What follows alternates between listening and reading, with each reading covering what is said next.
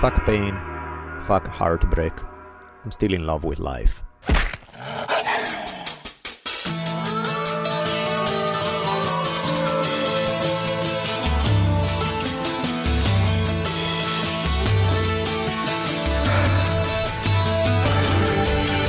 From the multicultural headquarters of the future capital of the free thinking states of America known as Los Angeles, this is the Drunken Taoist Podcast.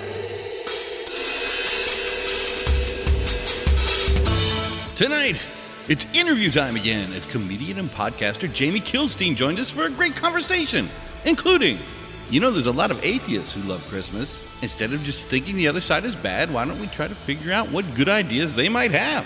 A lack of self esteem leads to bad things. Conversations over name calling, and the fact that being anti war is not being anti truth.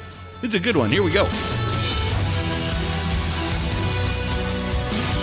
And now, asking you all to spread the words that corporations are not persons, I'm Rich Evers. And my partner in crime, the savage philosopher and middle finger of the gods, Daniele Bolelli, as we invite you to lower the lights, batten down the hatches, and prepare to open your mind. For the Drunken Taoist podcast begins now. Welcome back, everybody, to another fine episode of the Drunken Taoist Podcast, episode 142. It's interview time again. Daniele and I are going to have a great conversation here in just a minute. But first, to take a moment to thank some folks to make all of this possible, and starting with our awesome Amazon link. Every time you shop at Amazon, if you come through the portal at our website, you can click through, shop away like you always do, and the kind folks at Amazon will give us a tiny piece of uh, what you've been well, not what you're buying. That would be cool. We'd have all sorts of cool, crazy items for sure. No, they give us a tiny percentage of uh, what you spend to help us keep our operation going so everybody can enjoy our awesome little podcast we have here. So it's a very helpful thing. So check out the Amazon link. It is in the episode notes. Click through there and then shop as usual. And then, of course, the Holy Trinity that's been with us almost since the very beginning Onnit, the human optimization folks with everything from workout gear and equipment, training videos that are quite awesome. They uh, they do. I have I love my little battle mace, and the video that comes with that is a killer, and it will whip your ass, but it is just fun to do. You know, just what a great little thing. I never even would have dreamed I would enjoy doing it, but what do you know? Supplements like crazy. They've got a new set of gut health supplements for a uh, happy intestinal fauna and flora because they're finding more and more all the time that what goes on in your intestines has a lot to do with how your health is. And you don't want a leaky gut full of yeast. You want it full of helpful microbes that help you digest and get you through your day. So I would definitely check that out and all the hundreds of other awesome items they have available. Then, of course, Hemp for Victory, our friends at Datsusara, dsgear.com. They got these awesome new dark tan World War II looking bags and backpacks and stuff that are just cool. I still love the black ones. The the duffel bag I have is now going on six years of being drug all around the planet, and it just keeps on keeping on. It's a great thing. It's kind of lightweight, survives going on airplanes and, and backs of boats and all sorts of things. It's quite a great piece of gear to have. And the backpacks are great as well. Um, and with it getting cooler outside, they also have cool hemp beanies. I mean, we called them toques back in the day up in, towards the Great White North when I lived near New York. But um, yeah, little beanies to keep your ears warm because it's getting cool here in the uh, northern hemisphere. dsgear.com, Sarah, and of course, our good friends, SureDesignT-shirts.com. The number of different cool designs they have is outstanding, from Ganeshas to Buddhas to lots of sort of yin yangs and just great little nifty stuff like that. And they go on all sorts of different types from shirts to, to t-shirt dresses. And i think they have over 40 different colors of t-shirts that you can choose from. So go check them out suredesignt-shirts.com Another one has been with us forever, and we sure appreciate that. NeverTapGear.com. Those are the folks that are sponsoring Savannah, and they also provide the knee guard that keeps Bolelli's aging knees safe, which, uh, you know, keeps him less hobbled than he would be as his advancing age grabs a hold of him.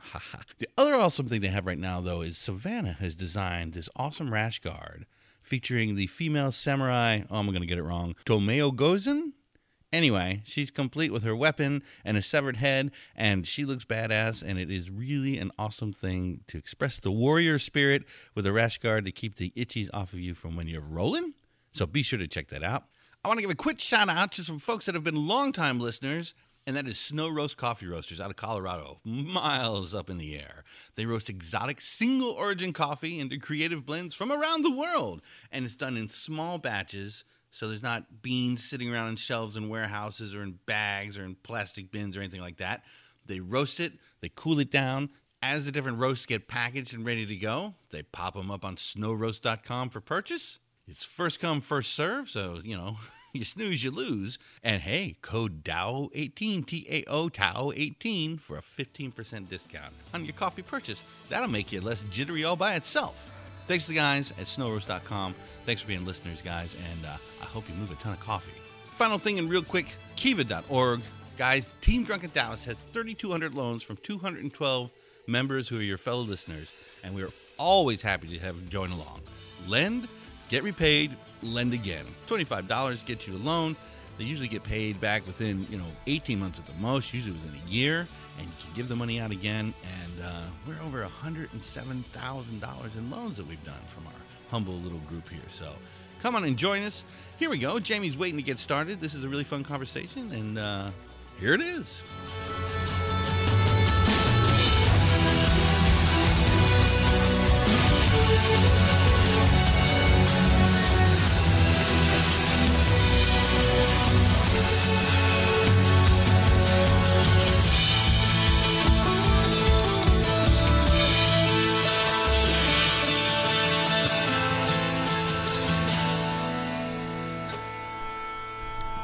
Ready to roll. Uh, today, Jamie. How the fuck do I pronounce your last name? Kilstein? Oh, you should have just you should have just went for it. Okay, Nah, I'll, nah. I'll, I'll that was it. That was it. That was totally Kilstein, right. serious? Yeah, yeah, yeah. Oh man, I can get something Here's what right. I was literally planning on saying. I'm so glad to be on the show. Daniele's become one of my best friends, and like I couldn't. And then you were like, "Who are you?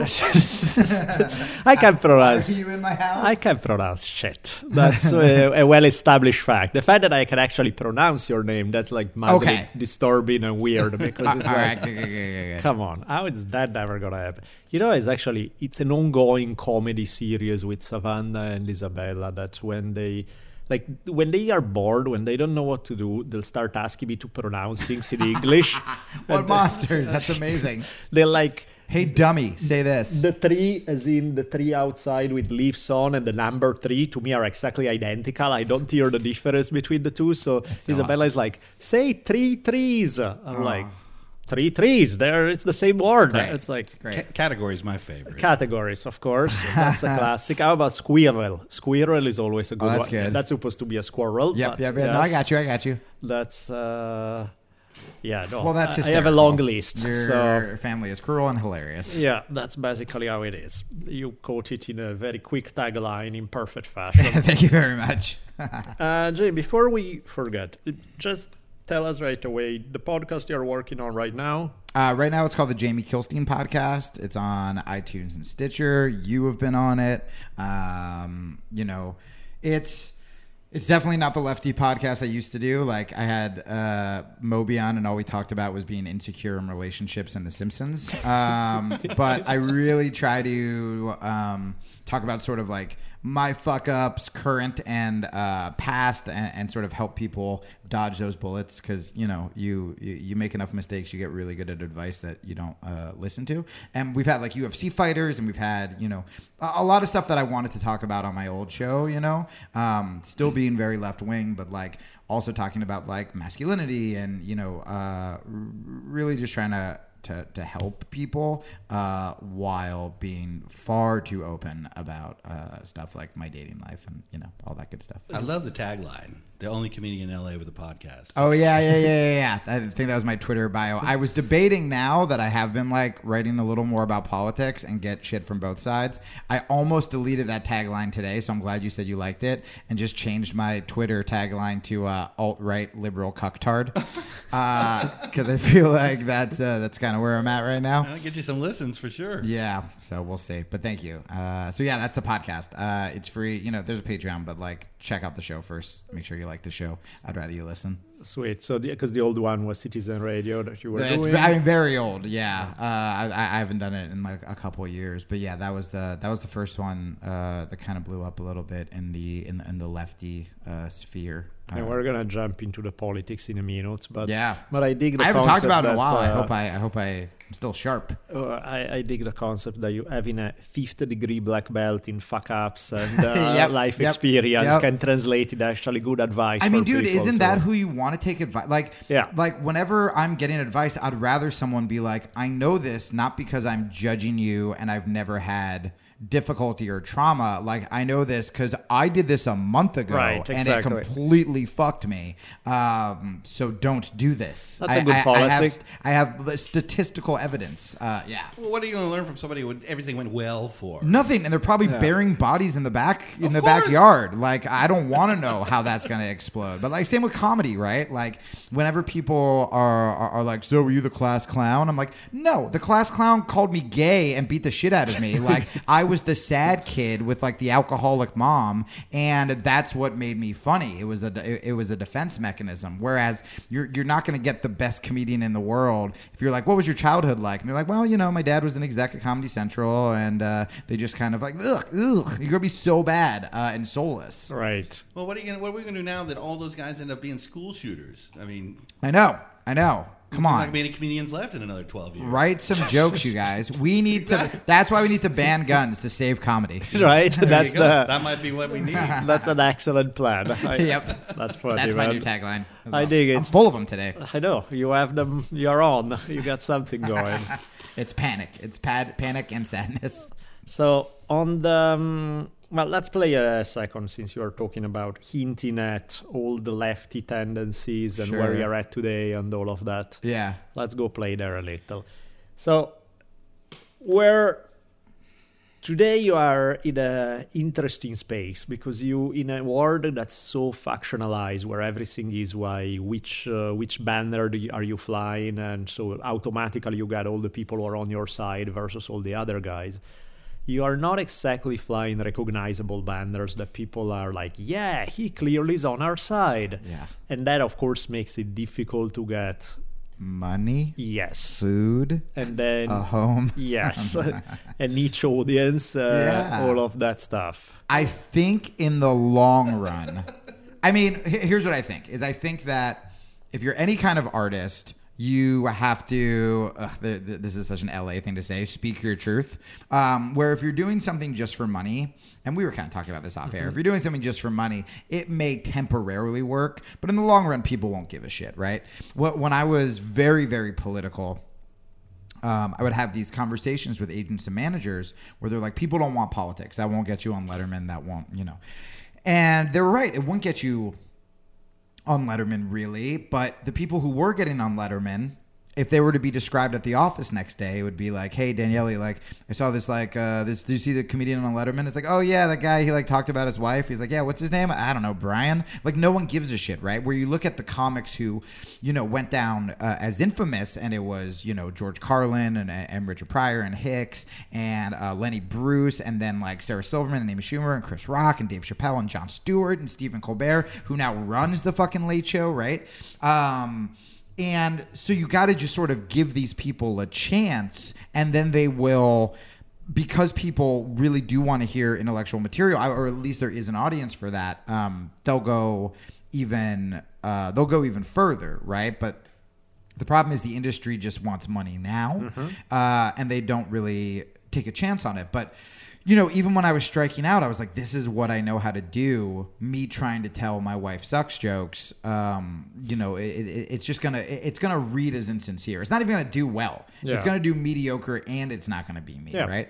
And so the same thing's kind of happening right now with politics, where you know, I'll write a piece for a more centrist website and I'll I'll get retweeted by, you know, Sam Harris and and people like that and it's really nice. It, it's nice to feel accepted even if it's a, a tribe you have some disagreements with and I see that opportunity to go full right wing. And like I've joked with you about that. Like I know the book name. It would literally if I wrote a book right now called Why I Left the Left and Why the Right is Right, the king of publishers would fly his jet to my apartment, knock on my door, and hand me a check for a trillion dollars. But didn't Dennis Miller already write that book? Dennis Miller may have already written that book, but it probably had a much longer uh, uh, title that no one understood, uh, filled with references that uh, no one gives a shit about, and uh, and so, but I I, I, I I can't I can't do that, and that means one you're gonna be you're gonna have people who don't like you from the right and left, but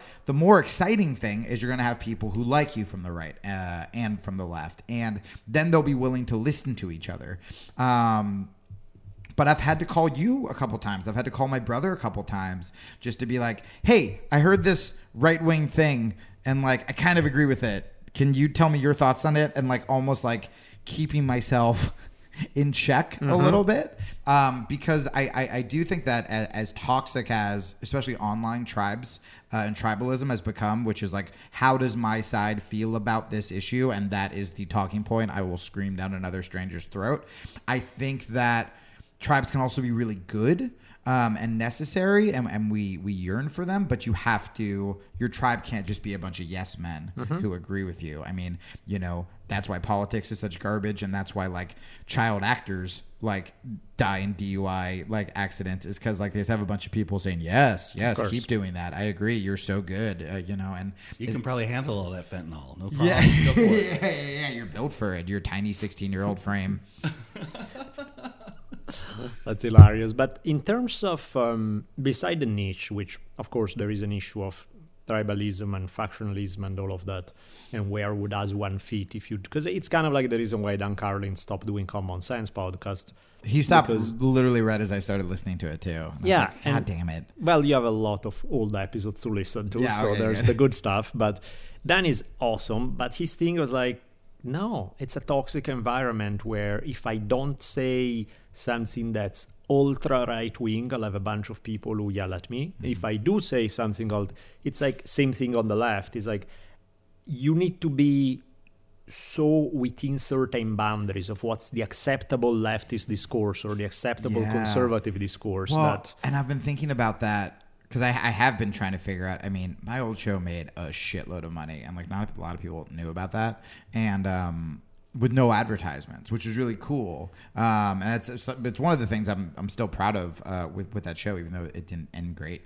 Um, and I mean, there are a lot of things I'm proud of actually, but I think one of the reasons that our audience was so rabid is because yeah i mean i would spend we would spend all day on twitter just like shitting on people and then if someone on the moderate left did something good it was kind of it, it, it's it's hipster politics, right? It's like, oh, you like Radiohead? I only like their live stuff. It's like, oh, you like Cory Booker? Well, too bad he like really is like a Wall Street shill, and like it's just like just boners about being a buzzkill, you Right. know? And um, That does not sound like a happy song. that was yeah, my- about yeah, being a. My taglines are progressively getting worse Yeah, as the show goes on. I apologize. Um, and but it's but but I've thought about that. I'm like, fuck. If I I thought about that today. I um I was watching an interview with Adam Carolla because agree with him or not, he like did something incredible with the podcast, and you know he he, he didn't come from a lot, and uh, I agree with a lot of his views and the he was being interviewed, of course, by Ben Shapiro because no one on the left wants to interview someone who they disagree with. I know, I know, I know, I know, I know. And uh, but it was really interesting. And oh God, why did I bring that up? Besides to out myself for watching Ben Shapiro. Oh, so I was like, I want to listen to the podcast version of this, and I was like, fuck. Ben does a show five days a week, and I was like, we used to do a show five days a week. Now I haven't. The only time I talked about politics recently was this sort of like conundrum I was having with the reaction to the death of John McCain as someone who criticized him his whole life. Um, and that's what I wrote about for Quillette. And I enjoyed talking about it. I could, I think, show talk about uh, the Kaepernick Nike thing on uh, this week's episode. I could, and I was like, oh, and if I just found out the issues of the day and I talked about it five days a week, I'm like, that's how I could get people jazzed up again.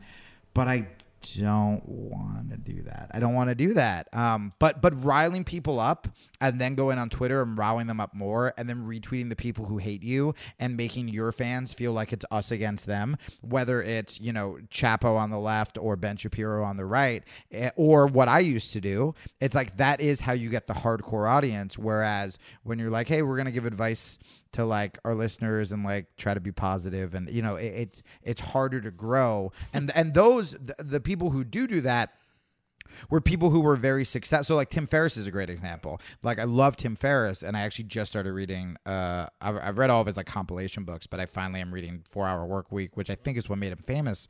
But he was people listened to his podcast because that book was a huge bestseller. So if you're going to do a self help show, it's like it makes sense to be coming from someone very successful, not someone who's like, "Hey, join my Patreon so I don't die," um, which is That's where, another very which is good where I'm at right now, right? yeah, join my Patreon.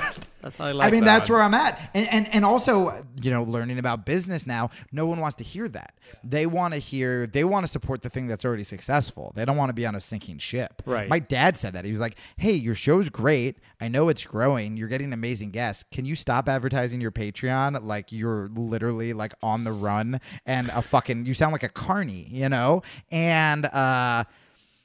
And it's true. The times I'm like, hey, just help the show grow. It's like there'll be people, and the times are like, guys, I'm not doing well. It's like, well, we don't want them to take our five dollars a month and use it to like, you know, buy a gun. right. Um, of course. So it's this weird thing, man, um, where that, you know, it used to be like sex sells, and now it's like being a douchebag sells. Yeah. Like going on Twitter and being a fuck. If you, if I tweeted, Why do you think that is, by the way? What's the appeal? Because it's like it's really toxic shit, regardless of who's doing it and for in the name of what ideology.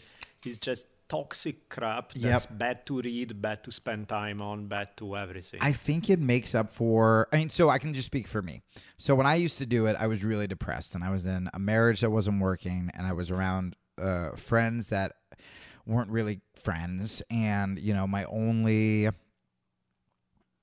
pleasure during the day was jujitsu, and you know, um, my my my ex, who I I, I will not badmouth. Um, you know, we were like best friends, and so when we were good on that level, we were we were good. You know, but but for the most part, I was incredibly depressed, and um, and so going on Twitter to not only see who has it worse than me or who fucked up, but then getting affirmation for going after them. Right. Right? Like, oh, Justine Sacco said this. I don't know who she is, but she's going to be fired. And then you make a funny Justine Sacco joke, and now suddenly celebrities are retweeting you and you're getting faves. And so not only are you seeing someone whose life is worse than you, but you're getting validation for pointing it out.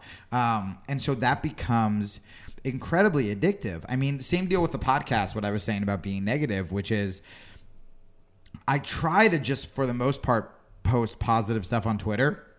But the times I've slipped from that and gone back to kind of my old ways is when I'll get a ton of retweets. So, Of like, course. if I tweet, I really enjoyed Crazy Rich Asians, that will get one favorite. And by the way, saw it by myself, really enjoyed it.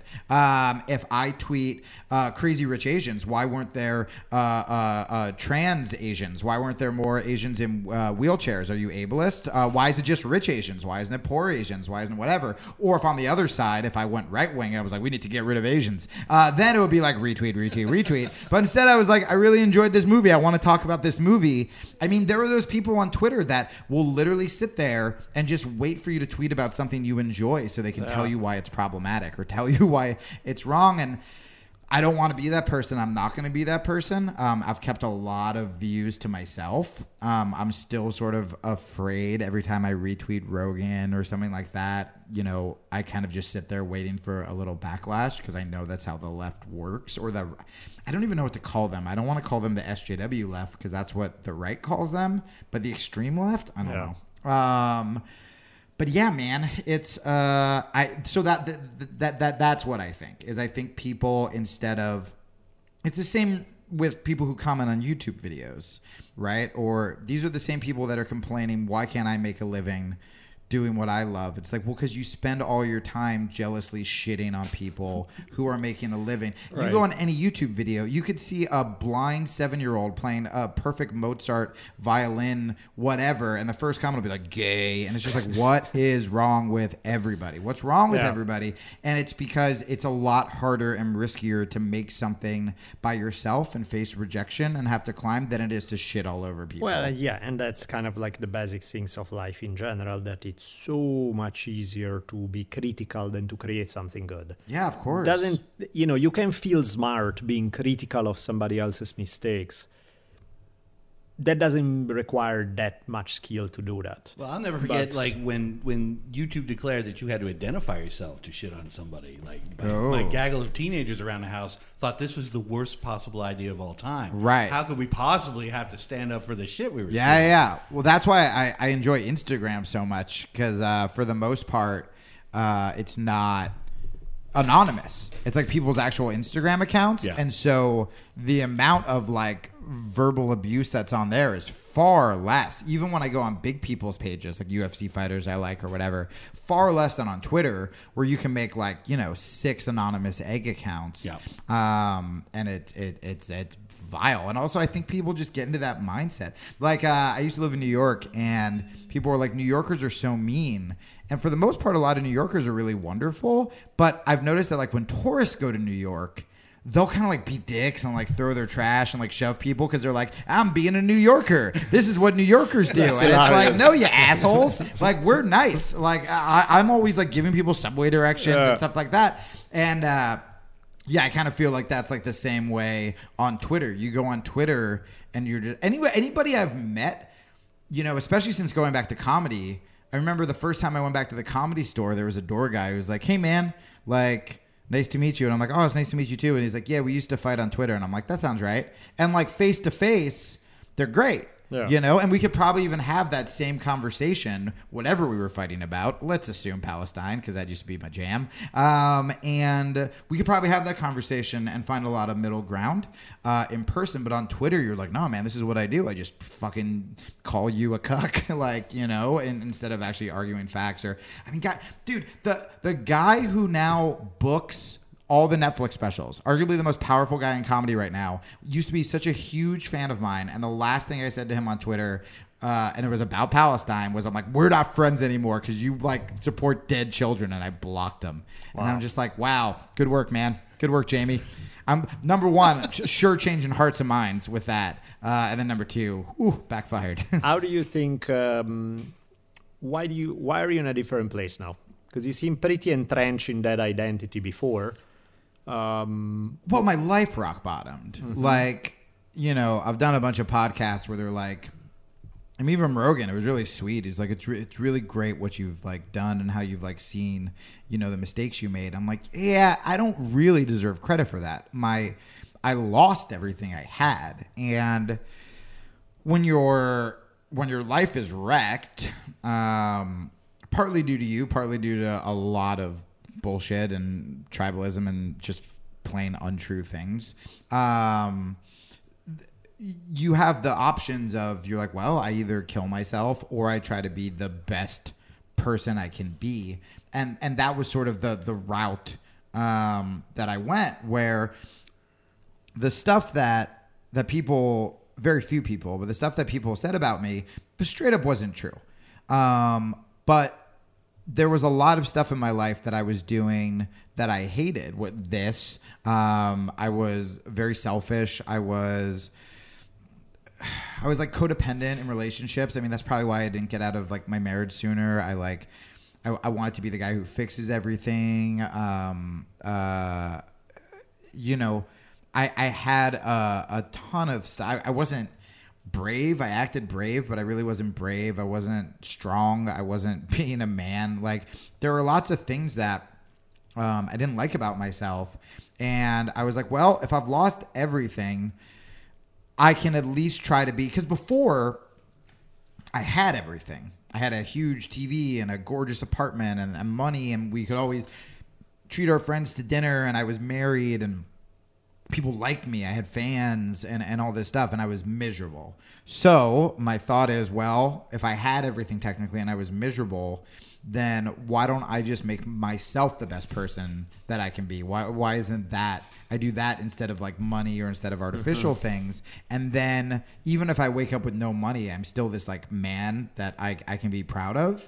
Um, and it's worked. I mean, you've seen me at my worst, which compared to like my worst like five years ago or whatever, it, it's nothing. Like I definitely still panic about money and hustle and try to brainstorm. And, and I'm very, uh, I still am very self conscious, especially because all my friends kind of turned on me. So if I ask you like, do you have this guy's email? I will. It'll be followed by a string of apologies, um, but because I'm not used to having friends, uh, but but I, I honestly can say that at, at my worst, you know, maxed out credit card yesterday, uh, I go to sleep incredibly happy and I wake up incredibly excited.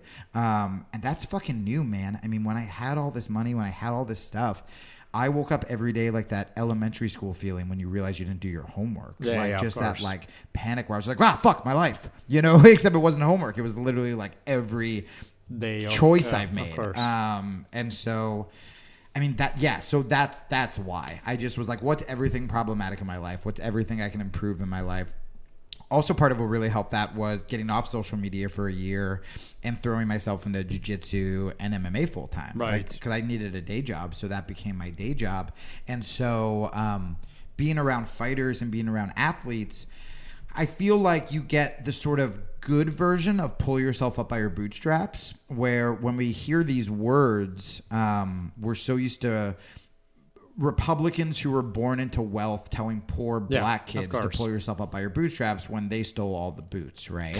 and wait for that trickle down rainstorm. Yeah, yeah, yeah, exactly. And it's just like, is that urine? Yup. Um, Well, at least it's something. yeah, yeah, yeah, yeah. Drink it. Um, and so, but being around athletes was the first time that I could, in an apolitical um, environment, have people be like, "Be strong, don't quit, be fucking tough, be a man, like fight hard." Yeah. And those are very Republican-y sounding things, but it was coming in the in the terms of like combat. And so once I built up this sort of confidence and, and armor from that, from being like, oh, I'm a good fucking fighter, then it's like, okay, cool, apply that to the rest of my life because I would quit very easily. Um, on things and, and and if I don't do that with amazing fighters every day, then it's like, oh, now I have this mentality of don't quit, Yeah. of push through when you're tired of all this stuff, and so um, that is so rock bottoming and jujitsu would be my advice to your listeners: lose everything and go train. That's a that's an interesting approach to good, fixing right? things, right? I heard there was uh, this guy with a fucking Italian accent who wrote stuff about martial arts applied to daily life. So yeah, that Yeah, that yeah. rings like Sounds like trouble. territory Yeah. that Ask that I'm- guy to say tree. Yeah, exactly. Fuck that guy. What ca- what category do we put him in? I don't know. It must be one with lots of salmon and squirrels. The no man, that's and it's interesting because uh, both professionally as well as on a human level. On a human level, because everybody like to have their tribe to pat them on the back. On a professional level, because it's just easier to market oneself in one specific niche than Yeah. when you're just trying to be a human in a very open-ended kind of way. It's very hard not to fall for that uh, for that call. To okay, if you're abandoning one identity, clearly you need to pick up a new identity Yeah. that's equally as defined, equally as rigid, equally as uh, all of that. It's and it's really it's funny you brought that up. I had um my agent wrote me and I guess some big vegan website wanted me to make like funny videos and they were like it'll get out to our 500,000 people and I go I go I'm not vegan anymore.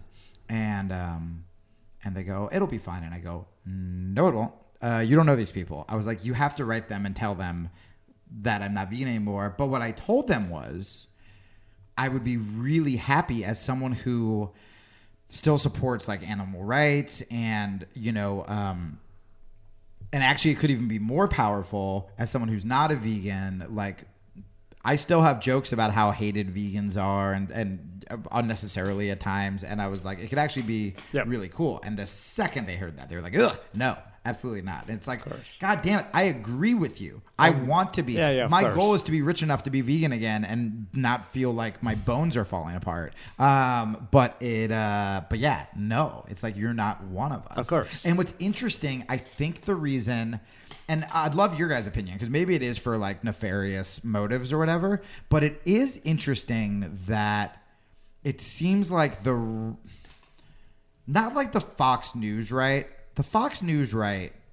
I was only invited on Fox News once, and it was like because I was an atheist and it was around Christmas. And I was like, absolutely not. Because I'm barely an atheist. And also, like, I'm, and I love Christmas. I'm like, you're not to drag me out as an asshole who's like, ho, ho, ho, you're all fucking stupid. You know what I mean? Like, I like Christmas. I'm not to be that guy. Yeah. And, uh, but, um, you know, watching.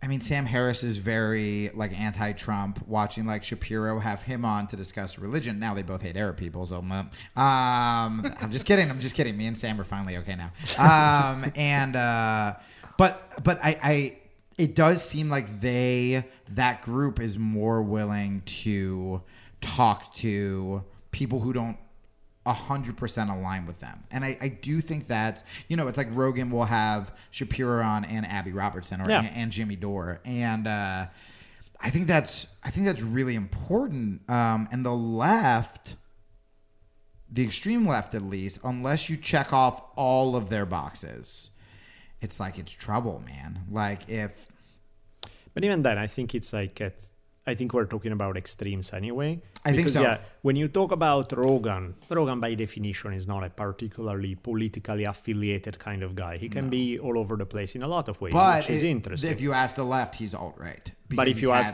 right, but if you ask on the other The side, right, if you're at the probably like right, he's a crazy drug- Hollywood liberal, yeah, and yeah, it's like it's how it is, right? So the point in that sense is like if you're looking for the extremes, which unfortunately are most of public discourse, there is no discussion. You need to check all the boxes. Right. If you are not looking for the extremes, then that's great. Well, but yeah. not that easy to find and that's that like space. that's what I'm shooting for with my podcast. And you know, after the that Quillette piece I wrote kind of blew up, I'm like working on a book proposal because it's so bizarre that people are sort of like down low moderates Mm-hmm. and they're like whispering about it in LA like they're whispering like the fucking N word. Like I'll I'll be with liberals, like very prominent uh, liberals, famous people who will tweet like progressive till I die, and then we go to like a dinner party and they're like, "Hey, this is fucking crazy, right?" You know, and they think that a lot of the stuff that that extreme left is doing is fucking nuts, but they can't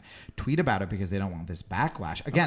I do not agree with almost everything Ben Shapiro says, but I thought the fact that that actor Mark Duplass, who literally all week was tweeting about charities that he's giving to and trying to get his fans to give to and like you know i don't know maybe he's a dumb actor maybe not i've heard he's a nice guy but he tweeted like hey while we're talking about like doing I don't know, things that are good for humanity, you should try following someone you disagree with. Which, by the way, that's the reason I wrote that Quillette piece, is because I never followed anyone remotely right wing.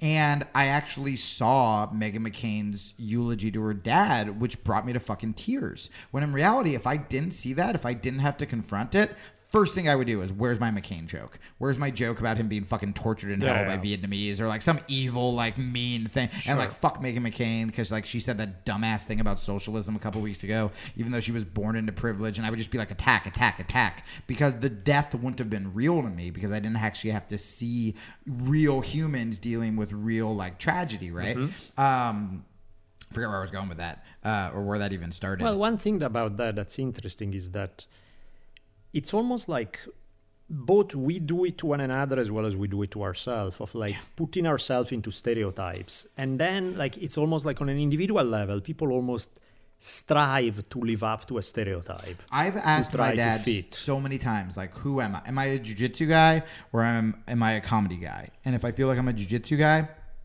I'm completely sober. I'm like not eating carbs. I'm like uh, going to the gym twice a day until my body's broken. And if I'm a comedy guy, I'm blowing off training. I'm drinking. I'm talking about being depressed. And it's like, why can't you take the best of both of Exactly. those things? But it's, I mean, that's been my biggest struggle this year. You know, um, Well, that's why identity, personally, I find that identity of any kind is a trap.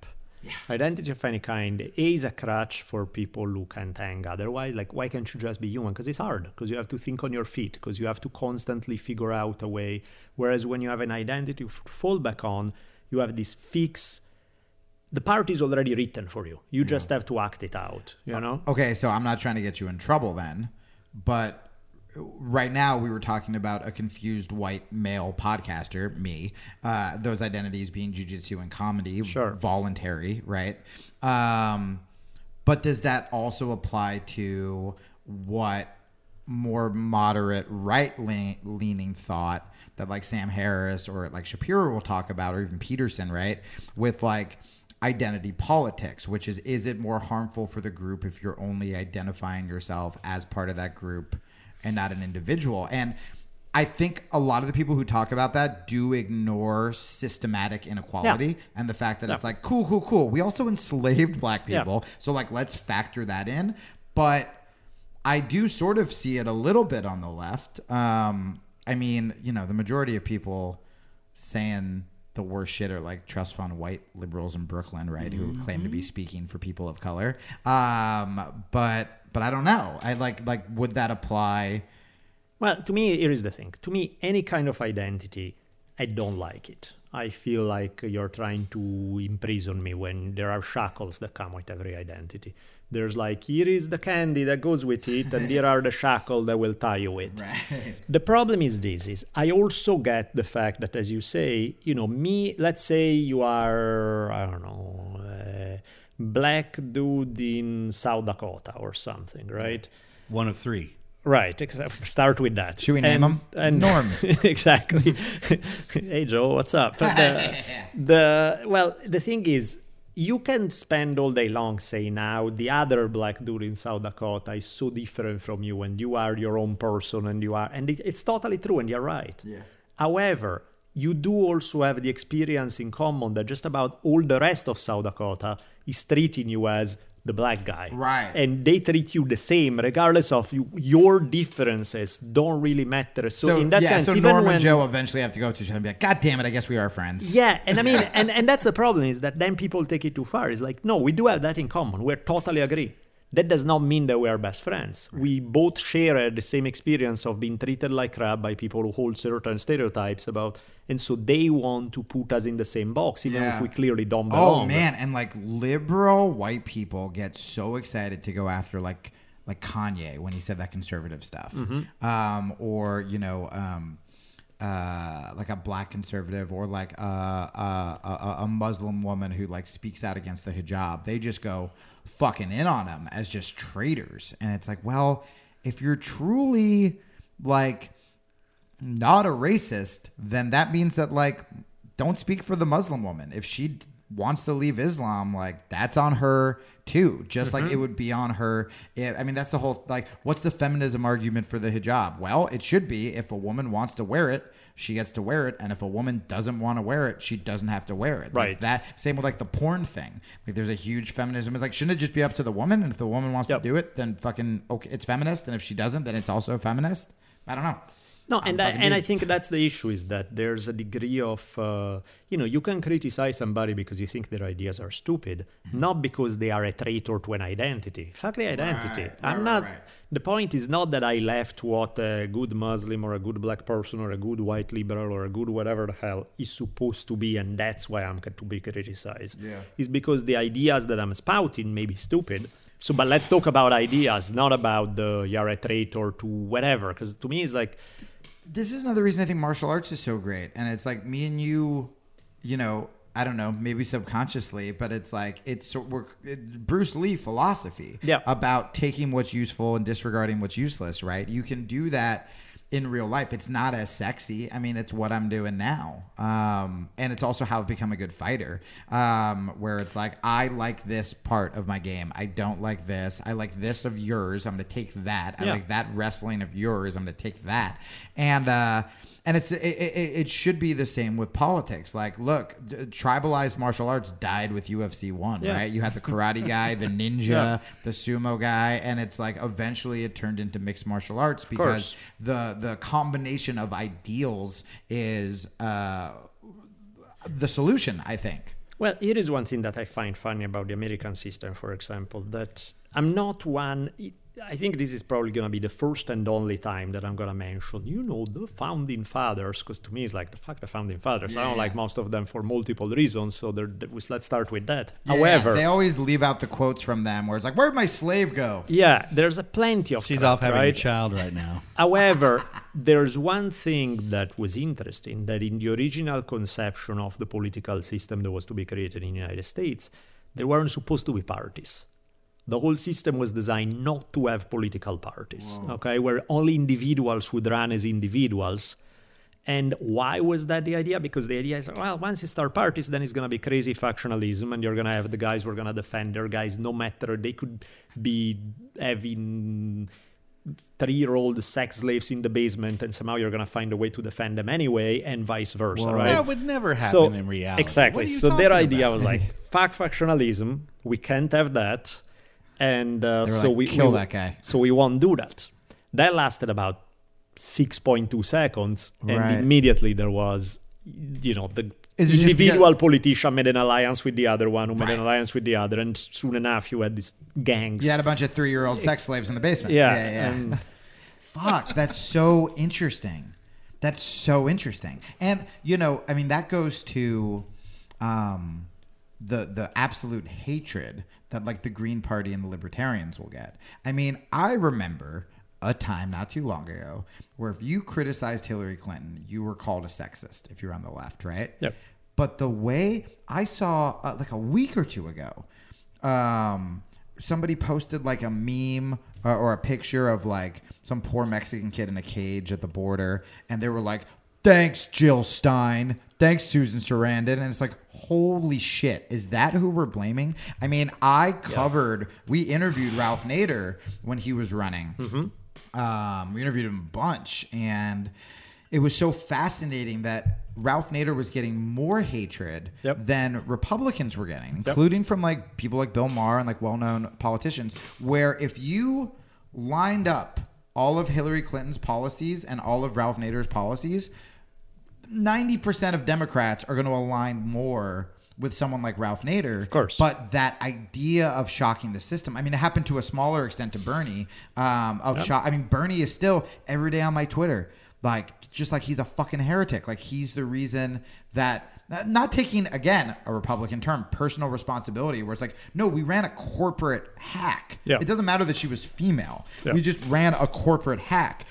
Um, and there was truly a grassroots momentum around Bernie, just like there was, people forget, um, behind Barack Obama. Totally. People forget that Barack Obama ran as an anti establishment Yeah. candidate, coincidentally, against fucking establishment Hillary Clinton, right? Of course. Um, people crave, the, they, they've been screwed over so much by Mm-hmm. both parties that they'll vote for the first black president or they'll vote for the fucking first game show president. They just want something different. I mean, that's the that's the hilarious aspect of this game. That somehow some billionaire managed to convince people that he's the outsider. Oh. that's oh. like the ultimate side that we live in the simulation. Calling other people that elite is- is, is enough to make your blood boil. It's so, oh, well, the whole drain the swamp. Like, how long before he staffed like twelve Goldman Sachs guys? Yeah, exactly. it was fucking wild. But the problem is, we ran a candidate where Oh, he was, was right when he said release the Goldman Sachs. Like, he was right. And if we ran Bernie, that that wouldn't have been there. You know. And, and when I say re-ran, it's like, well.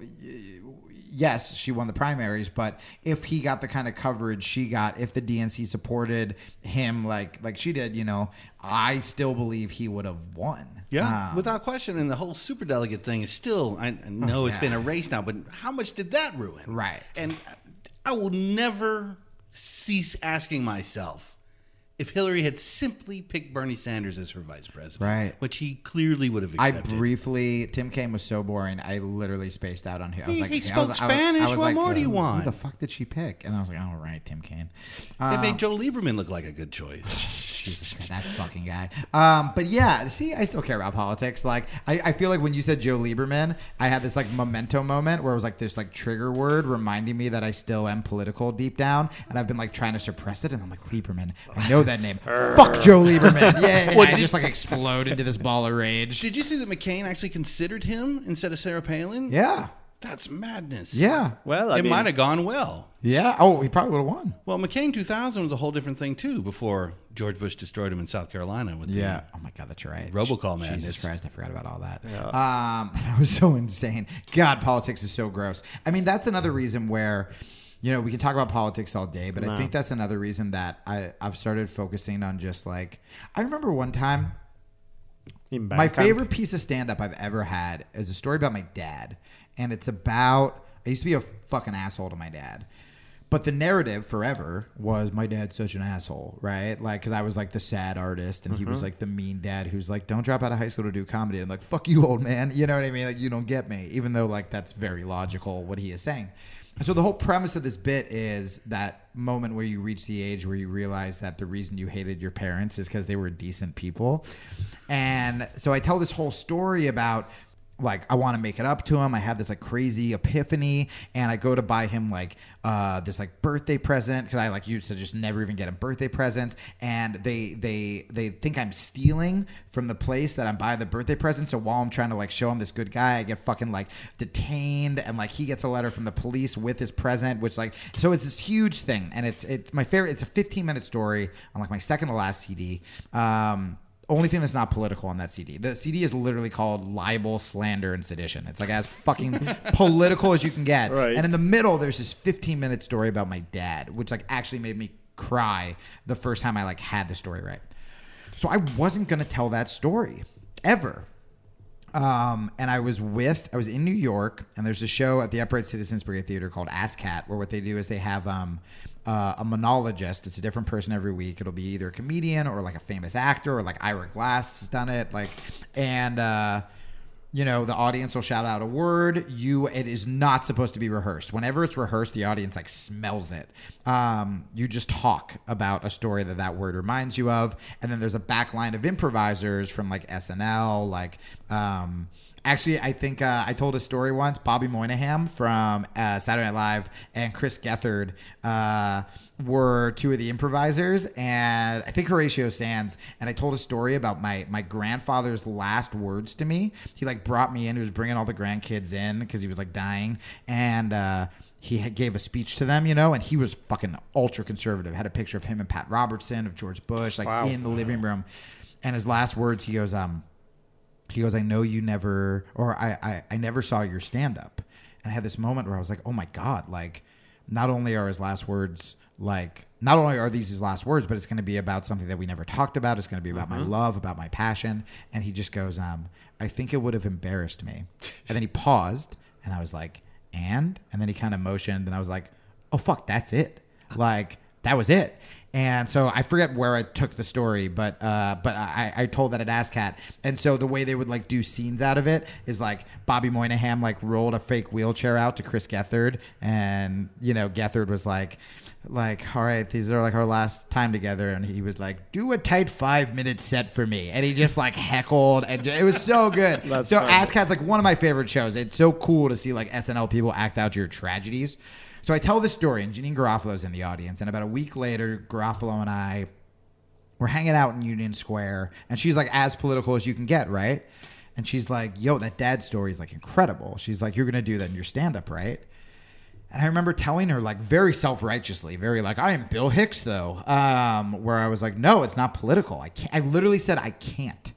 And she's like, "Are you out of your fucking mind?" She's like, "That is gonna touch more people, Right. Than getting them to cheer for just shit they agree with, Totally. right? Totally. Where it's like, and sure enough, like I started telling it. I had a dad once try to give me a hundred bucks in San Francisco, being like, "This story brought me and my son together," you know, um, where that was my favorite part of citizen radio where like i talked really openly about depression and suicide and addiction and hundreds of emails from kids who whose lives we saved but then towards the end when we started to get less of a comedy audience and more of whatever you want to call it, an ultra left audience, we had people being like, "Can Jamie stop talking about his depression? He's a white straight cis man, and like we don't want to hear about it." And it's like, well. That's- cool, and I felt bad. I was just like, I'm just self hating enough to be like, God, what do just add that to the list of right, reasons I want to kill myself. Yeah, yeah, yeah, exactly. And uh, and I did. You know, I got really self conscious, and then I started to bottle it up. Yeah, yeah. Thank you so much. Um, oh yeah, why don't I market that as a podcast? Apolitical with a ghost. Um, and uh, but it it, it it it got to that point, and that's when I started to be like, uh, this is kind of gross. Um, but that's what I'm trying to do now, where it's like we can't you can't do anything politically or do anything for the world if your house isn't in order. And uh, a lot of people would much rather scream on Twitter Sure. about Donald Trump while they're still being assholes to their family. I mean, Mm-hmm. I was the kind of guy that would ignore a phone call from my mom because I'm like, I'm tweeting about feminism. And it's like, well, fuck, man. Yeah. Why don't you deal with the, the woman in your life? Yeah. Um, she's not going to retweet you, but like, you know, you can help her maybe. Yeah, exactly. Of course. No, and I think that's part of the problem with that idea of identity in general. That is like you can't, like what you said, right? It's like I can't because it doesn't fit with my identity, My which is the narrative, my- yeah. political comedian. And it's like there's such a degree of freedom when you decide not to play the part of what it means to be the guy who looked the part. Because you know, there's a manner of speech. You have to speak a certain way. You have to dress a certain way. You have to. All your choices are trying to desperately fit into this role. Did you ever did you ever struggle because you speak like so eloquently about it? Like, did you ever have those struggles, or because I mean, it's not like history is apolitical. I mean, I guess you can make it No, be. but I mean, in everything I've done, it's like to me, it's like from day one, it's like I don't fit in, and I'm okay not fitting in, and I'm not trying not to fit in. Even that's not like the, the the identity I'm building on. Yeah, you're not like the I'm re- the the rebel, rebel who's not historian. fitting in. It's like if I fit in for a while, I will. Eventually, I know I won't because I won't play the playbook all the time. But to me, it's kind of like, I mean, even like I was so not even aware because I don't care about some of these choices that it would take other people to point them out as something strange, as something to me it was like, yeah, you are an Italian guy who teaches in American Indian history and Asian American studies, and then you do this thing, and you are, and there were all these things that to other people didn't fit, didn't Right. make sense. And I was like, I would stop to look at, like, for example, within ethnic studies, I would look at, like, yeah, Asian Am classes are taught all by Asian American people. Yeah. And guess what? Uh, Chicano Latino classes are all taught by Chicano Latino. And it's like, oh, you're appropriating. yeah, totally, right? And I'm the odd one out that doesn't fit in, Yeah, right? yeah, yeah. In that sense. But I'm like, who the fuck said?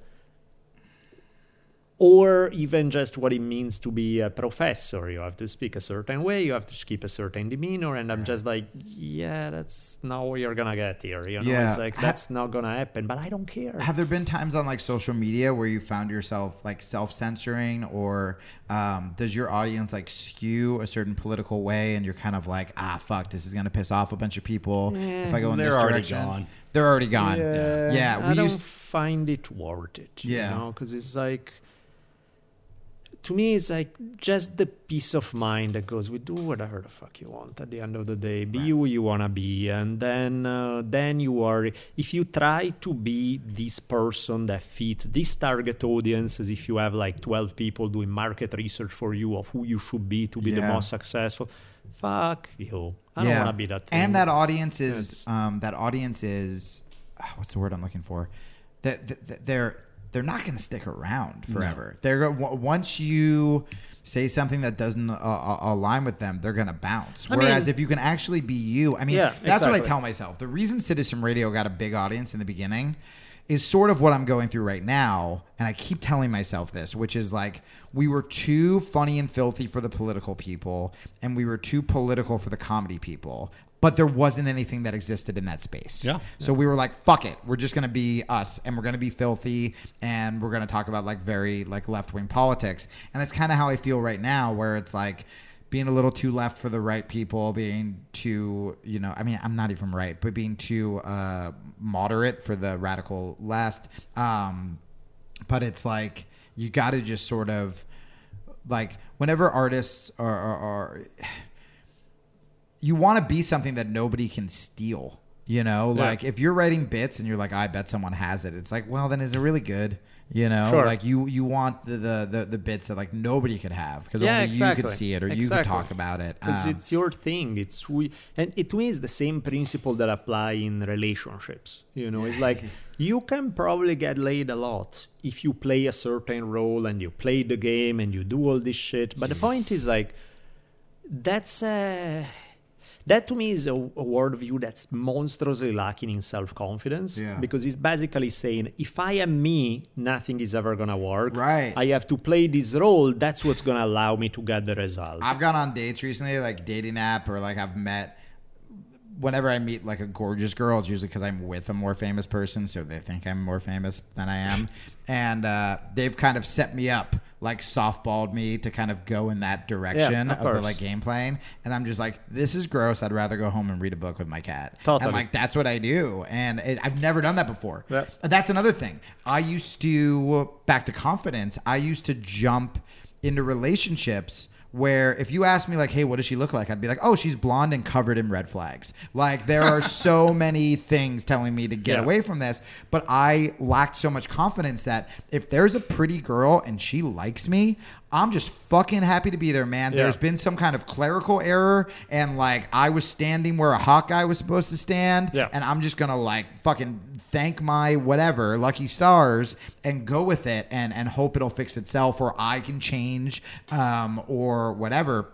And that's how I ended up in a, ba- a bunch of bad relationships where it's like now actually having confidence where it's like oh I can actually find someone that aligns with me Yeah, you know or that complements me or that betters me i mean jesus Yeah. that's even better right that's even more exciting to better each other um, but same deal with you know the route i'm taking with the podcast takes more fucking time and you can get lonely slash broke you Sure. know but yeah, but you don't ever have to look over your shoulder and like, well, what did I say? I gotta make sure I know. what we had going that day. I know, Oh, I know. right, right, right. And with the political thing, I still get nervous about.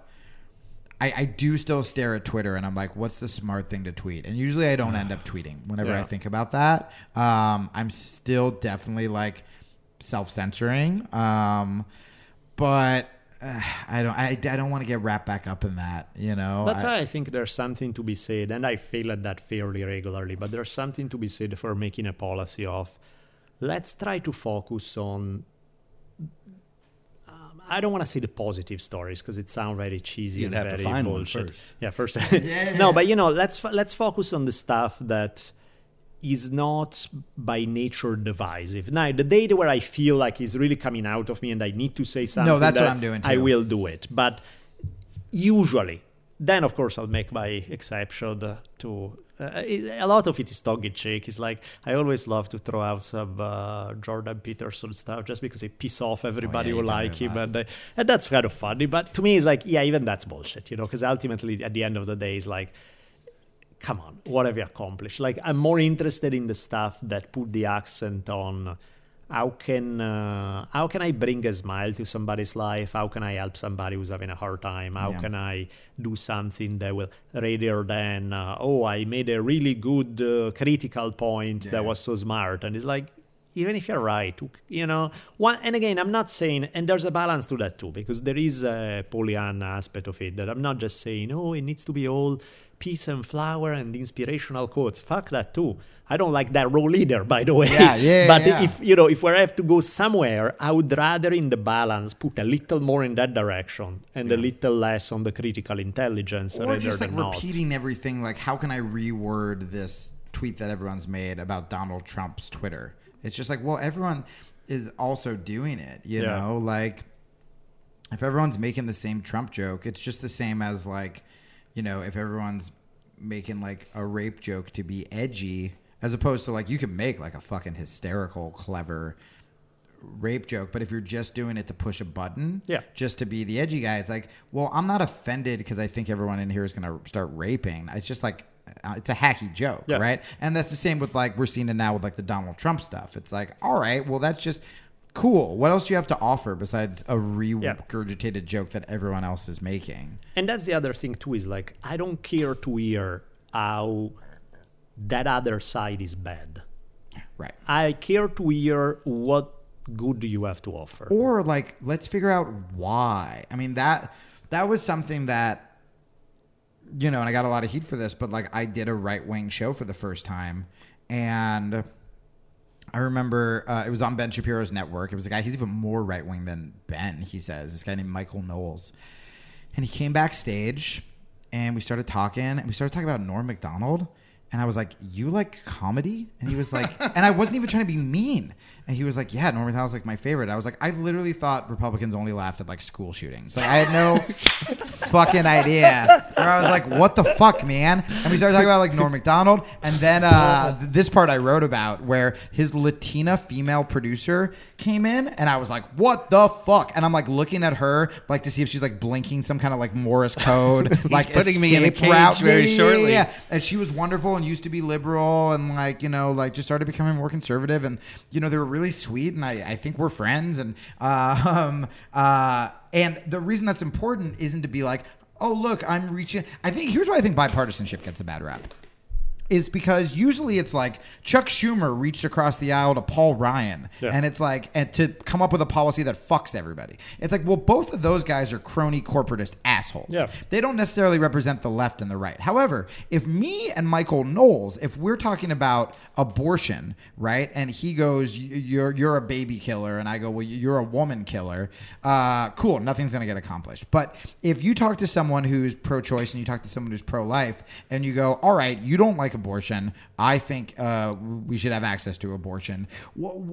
How do we limit abortion? Yeah, exactly. Right, and how, Exactly. how we limit abortion is a lot of the people in in, in uh, th- th- this is definitely still a more liberal take on it, but a lot of people on the pro-life side also support abstinence only. And if you just can look at the statistics and, and show that where you teach abstinence only, there's a higher rate of teen pregnancy and abortion and STDs. Maybe that's where we can start. But you're never going to get there if you're just like you want fucking Totally. women to die. You're all course. Sexist. Uh, men should never even be able to talk about abortion, um, and, and, and so forth. So that's kind of what I'm looking for. Like I still kind of have an agenda um, when talking to conservative people, and you can call me alt right because I go on a certain show, but I'm I feel like having real conversations is probably going to accomplish more than just calling everyone a fucking Nazi. Absolutely. I mean, it's like even, and it the same applies whether you are in relationships, whether you are talking about politics, or whether you're talking is about.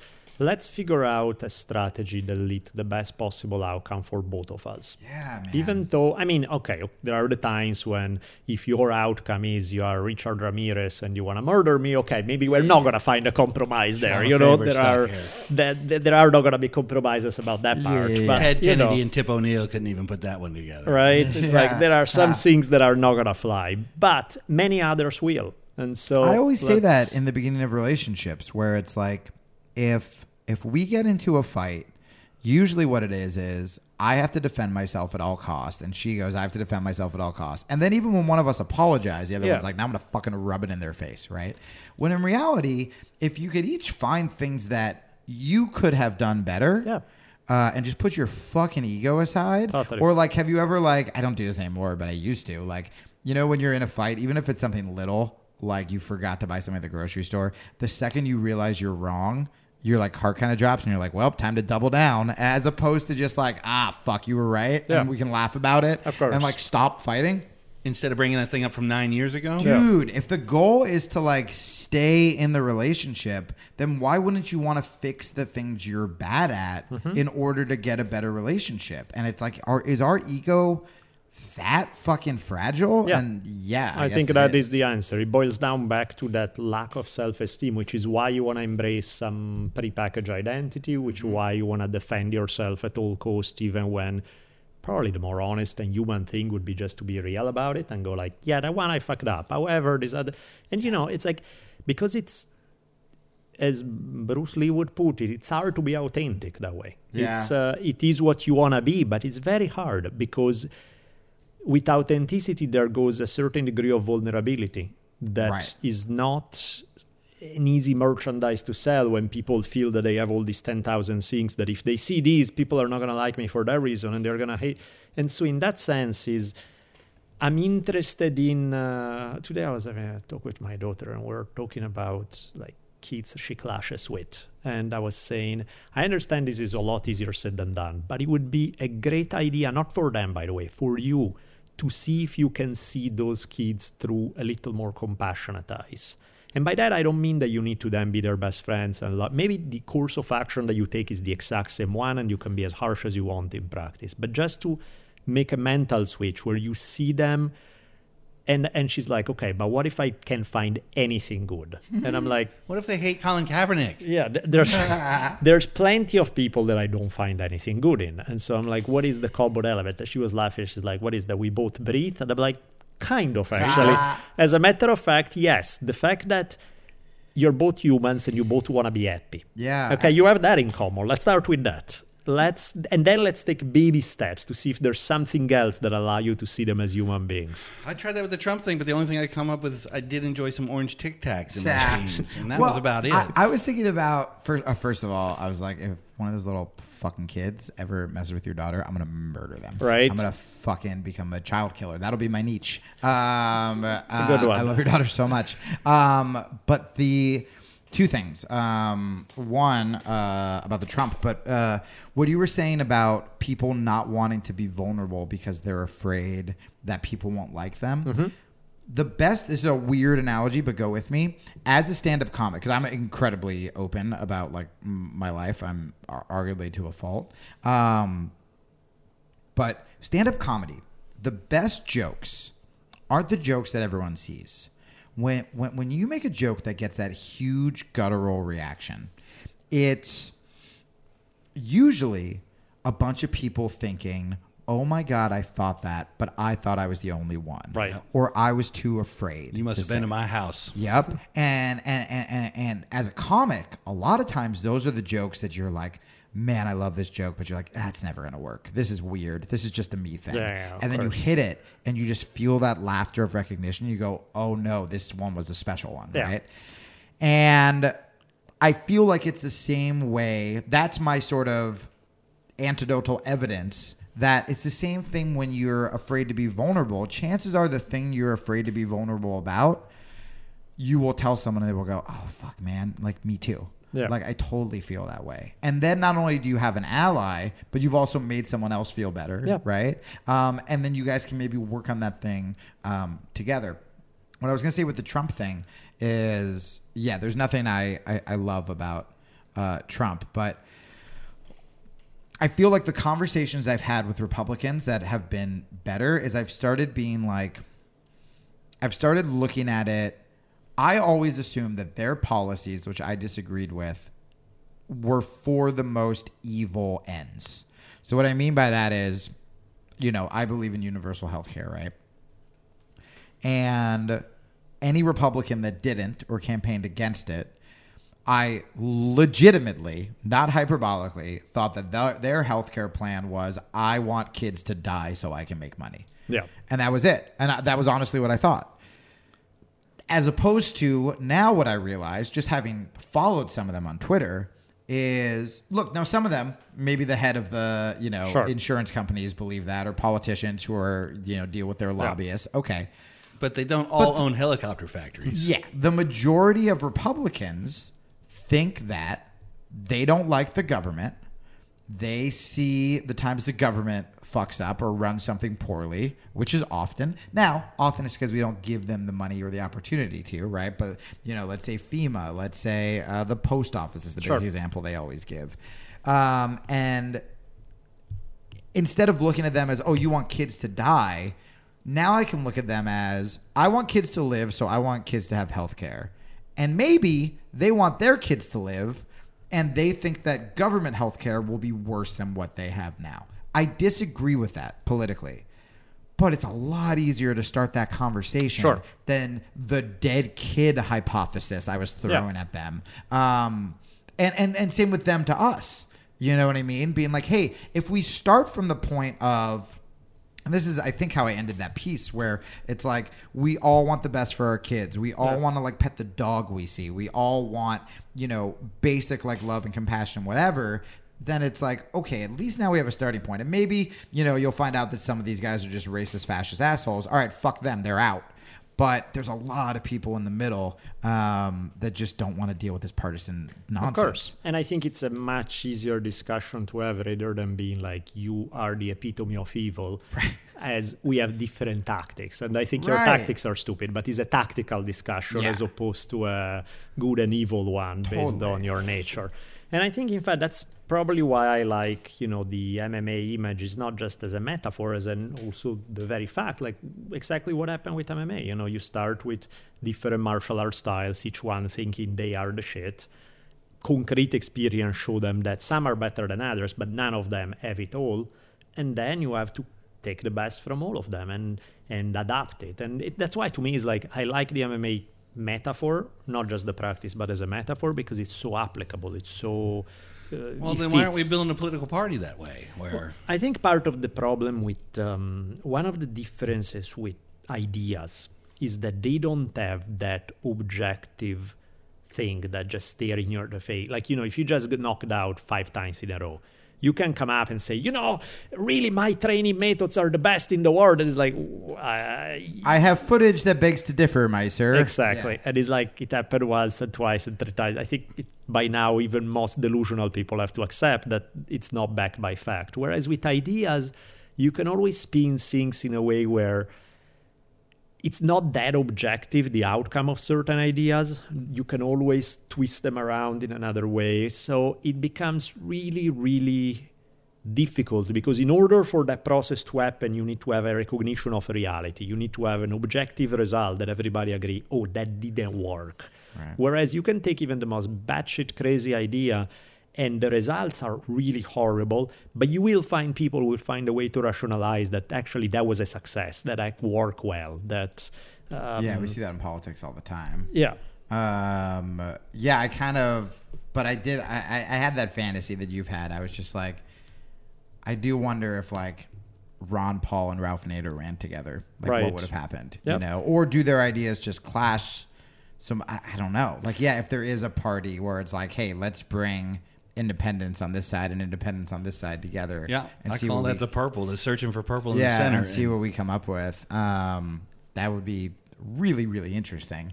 Yeah, and Um, maybe you dis- like you agree on thirty percent on things, and you mildly disagree on thirty, and you strongly disagree on thirty, and then you figure out how to compromise. and yet exactly you are in the same boat. And it's like, well, yeah, there's nothing is gonna be a perfect fit because you have to do violence to your own beliefs to fit perfectly into one thing. It's Right. not gonna be that easy. But you know, we all agree on X, Y, and Z. Well, that's a start. I That's mean, good. even with Nader, I mean, I think the majority of not just liberals, but like Americans, like don't like necessarily like want war. They don't want like Sure. Wall Street being able to do what like if, if you really ask people, Yeah. you know, especially like you know, uh, when people assume that if you're anti-war, you're anti-troop, it's like, no, no, no, no, no. I'm very pro-troop, which is why I don't want that troop to get shot Yep. For some bullshit war, you know. Um, but again, these are things that like now, like I got to say that on a right-wing show, and I would have never got to say that before.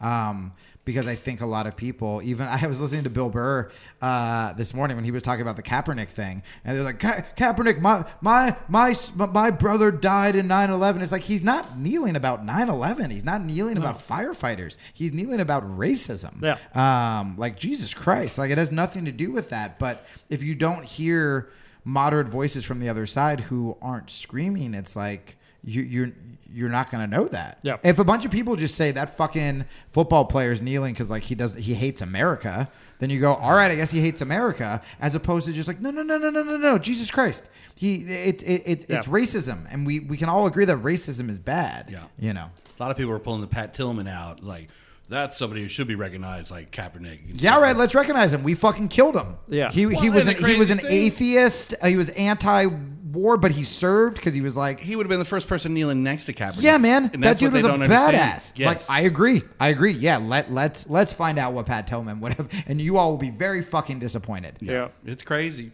I. Uh, it's funny you mentioned Bill Burr. Um, Bill Burr. He is in the new Hugh Jackman movie, which is about Gary Hart. Oh, I heard about that. He, he was listed as a McGovern on the list of, of who he's starring as, so I just couldn't believe it was just a Uh, joke he'd put in there. Yeah, He was yeah, yeah. reporter. But um, they say it's amazing. They did the premiere last night, and we were running that for him. Ooh. And uh, yeah, he Hugh Jackman had to sit with Gary Hart and his wife and screen the film. Whoa. Which had to be amazing. Holy shit. But they say nothing is resolved and it's going to be a conversation starter, and I can't wait to see it. Ooh, I'm excited. That Yeah, sounds great. It should be a good one.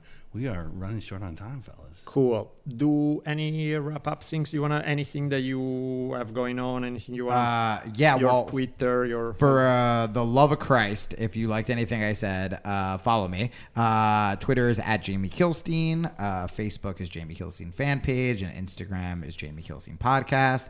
I had to change out; they're all different because I got off social media for a year in a suicidal panic. Um, and then yeah, the podcast is Jamie Kilstein podcast, and Yellies is a great one to start with. Um, uh, we have Michael Shermer this week. We talk a lot about like these issues. He's more right than I am, but I think it was a really good one. Um, and that's it. I'm just building shit, uh, and then I'm doing. I'm touring uh, Sydney at the end of October and uh, the Northern Territories in Australia, and then I think I'm going to do a, a big European tour uh, November and December. So uh, you can look out for stand up dates there. Which vegan website do we go to for pepperoni for beginners? Uh, well, as I uh, I'm a lax vegan now, uh, I will still eat uh, honey and uh, animals. Um, I do not know the answer to that anymore.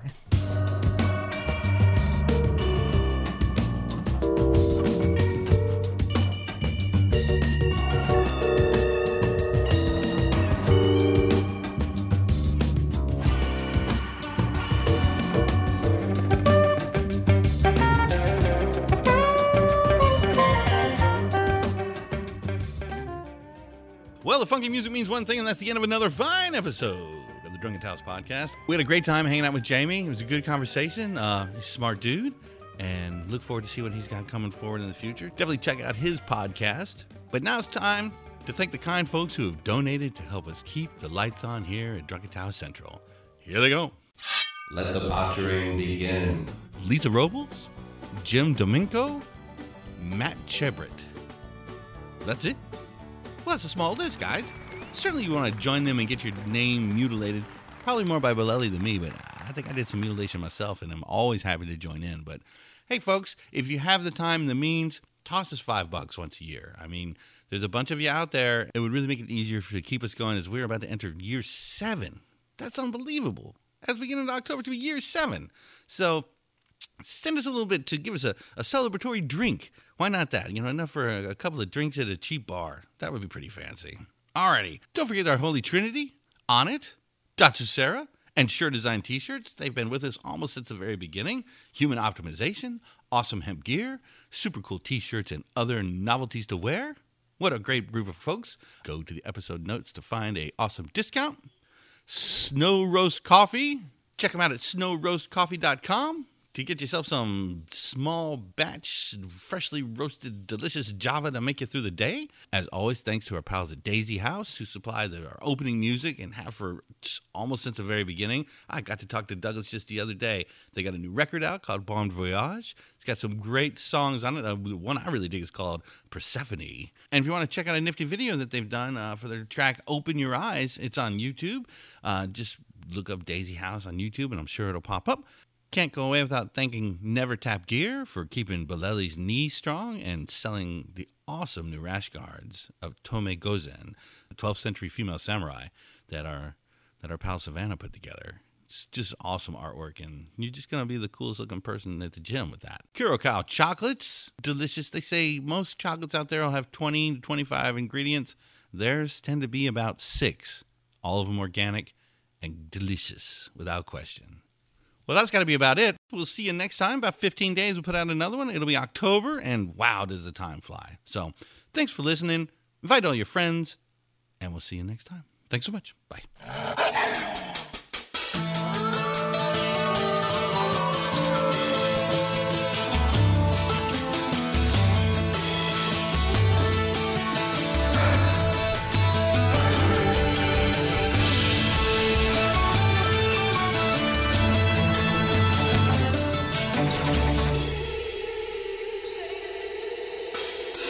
And so ends another awesome episode of the Drunken Taoist podcast. Be sure to keep your ears peeled for another mind expanding episode coming soon. We'll be tweeting you as they come out. You can keep track of Daniele at D Bolelli, that's D B O L L E L I, And you can find me on Twitter at RichieMon1, R I C H I M O N, and the numeral one. We'll see y'all soon. Woo!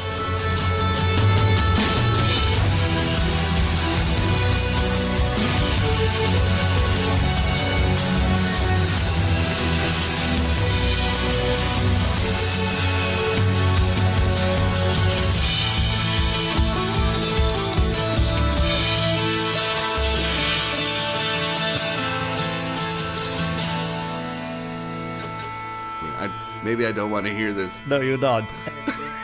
In questo caso, in questo caso le provvidenze di Dio Duncan showed you the way, yeah? Oh man, isn't that scary to think? Nice. So don't kill people, do that instead. This was great. Fucking awesome. And I love this conversation. I have nothing against chicken other than the fact that they are ugly and weird and strange. We've been having a great hour here. I completely got lost. Are we doing the outro or the intro? We're outroing. Oh, we're outro. Okay, sorry. So that's so let's continue. Did you ever see the movie Tombstone with uh, Val Kilmer and? Uh, Uh, your accent, it just whatever that movie is you were trying to tell me. can me you about. translate for me, please? I believe the word was tombstone. Yeah, that one exactly. Just as I was saying, you know, Tombstone. now, most everybody thought. Sorry. We'll we'll do a cut on there. Or not. That was something else. That's maybe too powerful. What do I have to do? One day the rod shall teach you. Get back to work. Funky. Podcasting. It's like radio, but you can cuss.